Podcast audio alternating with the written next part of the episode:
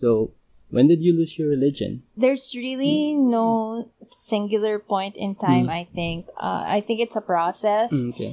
But I had to point out a year. Uh, It was during my freshman year in college. You would think because, you know, we're, we're Mm. both from UP, Mm. you would think that it was because of Your a class. yeah, like a class I was having. But no, it happened outside of class. I was actually volunteering for an Opus Dei group. It was a literacy Mm. program. We taught children from urban poor communities. Is this like a school sanctioned program? No. Or LTS? Or no? No, no, it's just really just a volunteer Oh, okay. group. And we taught children how to read using Bible stories. Like, how old are these kids? Uh, They're elementary age. okay. Aside from the the literacy activities, they organized activities for the mm. volunteers. I remember they were going to hold a mass. Okay. But before we could attend the mass, we had to confess to the priest. We had to go to confession. And they even had this booklet they gave everyone. Guide. yeah, it's a guide how to confess your sins. How to And- incriminate yourself. yeah. I, I remember reading it and there was a list of uh, of sins and one of the sins there was reading Karl Marx Marxist books or Okay. believe like believing an ideology other than. Catholic ideology and reading Marxist books. I, I felt so offended by that. Like, you know me, I my politics is very left leaning. I just remember being so offended.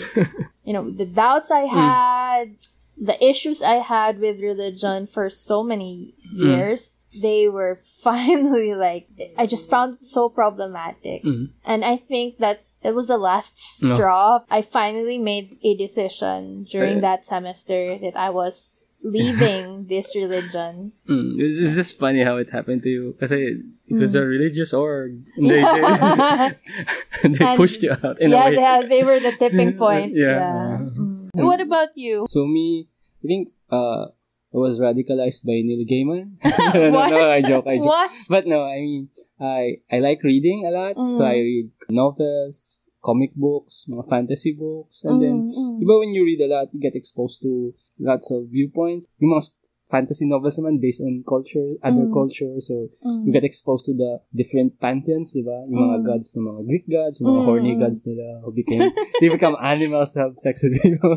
and yung mga, Basically, yeah, Zeus. mga Norse gods, diba? Yung mga Mm. Thor and all of them. Mm. Well, they're so cool, pero you, you, ba, you just lump them with the comic book characters like Spider-Man and the Mm. X-Men.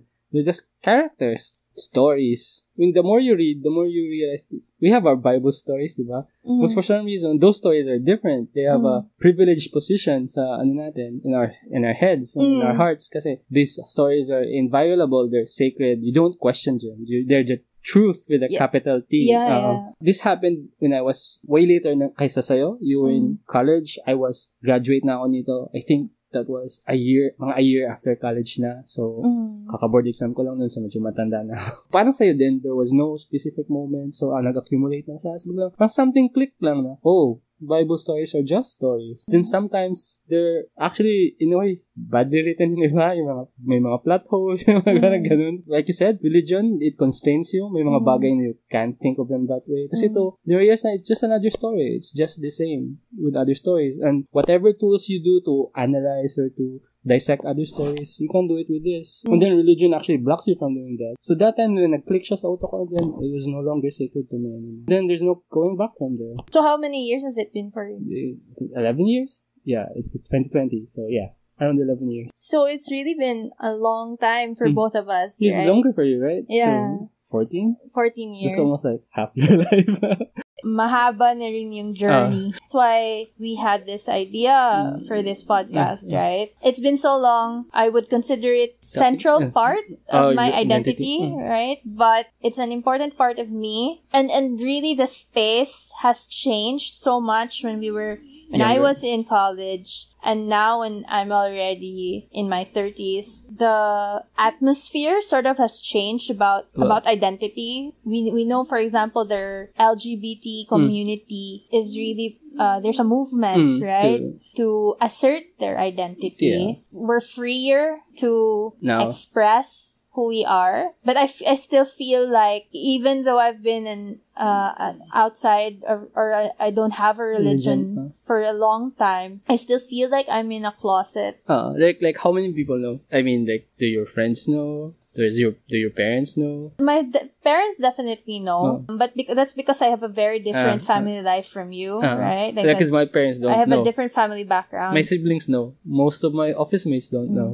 My siblings know. I some of my friends No, know, no. but it depends on which Ah. friends, right? And Generally, college friends are better, are more tolerant, I guess. Oh. it depends. I, I mean, what what's happened is that I have a very compartmentalized Life. life, Oh. and my being non. I don't know what the right labels are, but Ah. I mean, for for convenience sake, I, I usually use the term atheist. Mm, it's easier. Um, It's it's hard to explain. Yes, but they also have a lot of Uh, preconceived notions uh, about what they think you worship are. the devil or something like that. Some Right. people think that I'm I'm out. I'm out to certain people. people. uh, so to some compartments in my life, I'm out. But in other parts of my life, I'm still in a closet about that. So I, I haven't come out. And I recently I've been reading books about how important it is to take up space. yeah. So people know you exist. That there are alternatives Mm. of how to be, right? uh, so I thought, you know, okay. 14 years Oh. living like this, maybe it's time we Mm. we sort of talk about it. Mm. Actually, you're one of the few people I can talk about this with. Mm. Ba? It's hard to find friends or like, pag may Christian friends ka, you just acknowledge it, okay. And then they Mm. pretend. Or like, I, worse, I have friends na, oh, okay sana si, ano, kaya lang, hindi siya naniniwala. Yung mga Yeah. ganun, it's so condescending. Ano? Yeah. Flaw. Yeah, Oo, right? ano, parang it's a character personal, flaw. Yeah, Oh. character flaw mo siya. Parang all the good things you do are undone by, you did, are undone by that lang na. But somehow you're lacking. Parang ganun. So, so in a way, I, I don't feel safe with them. I mean, talking about it, out about this Yeah. on a podcast is my way of getting out of the closet. Uh, and to let others know that we exist. We exist. Or you're one of us. Maybe. So it's that- okay. yeah, yeah.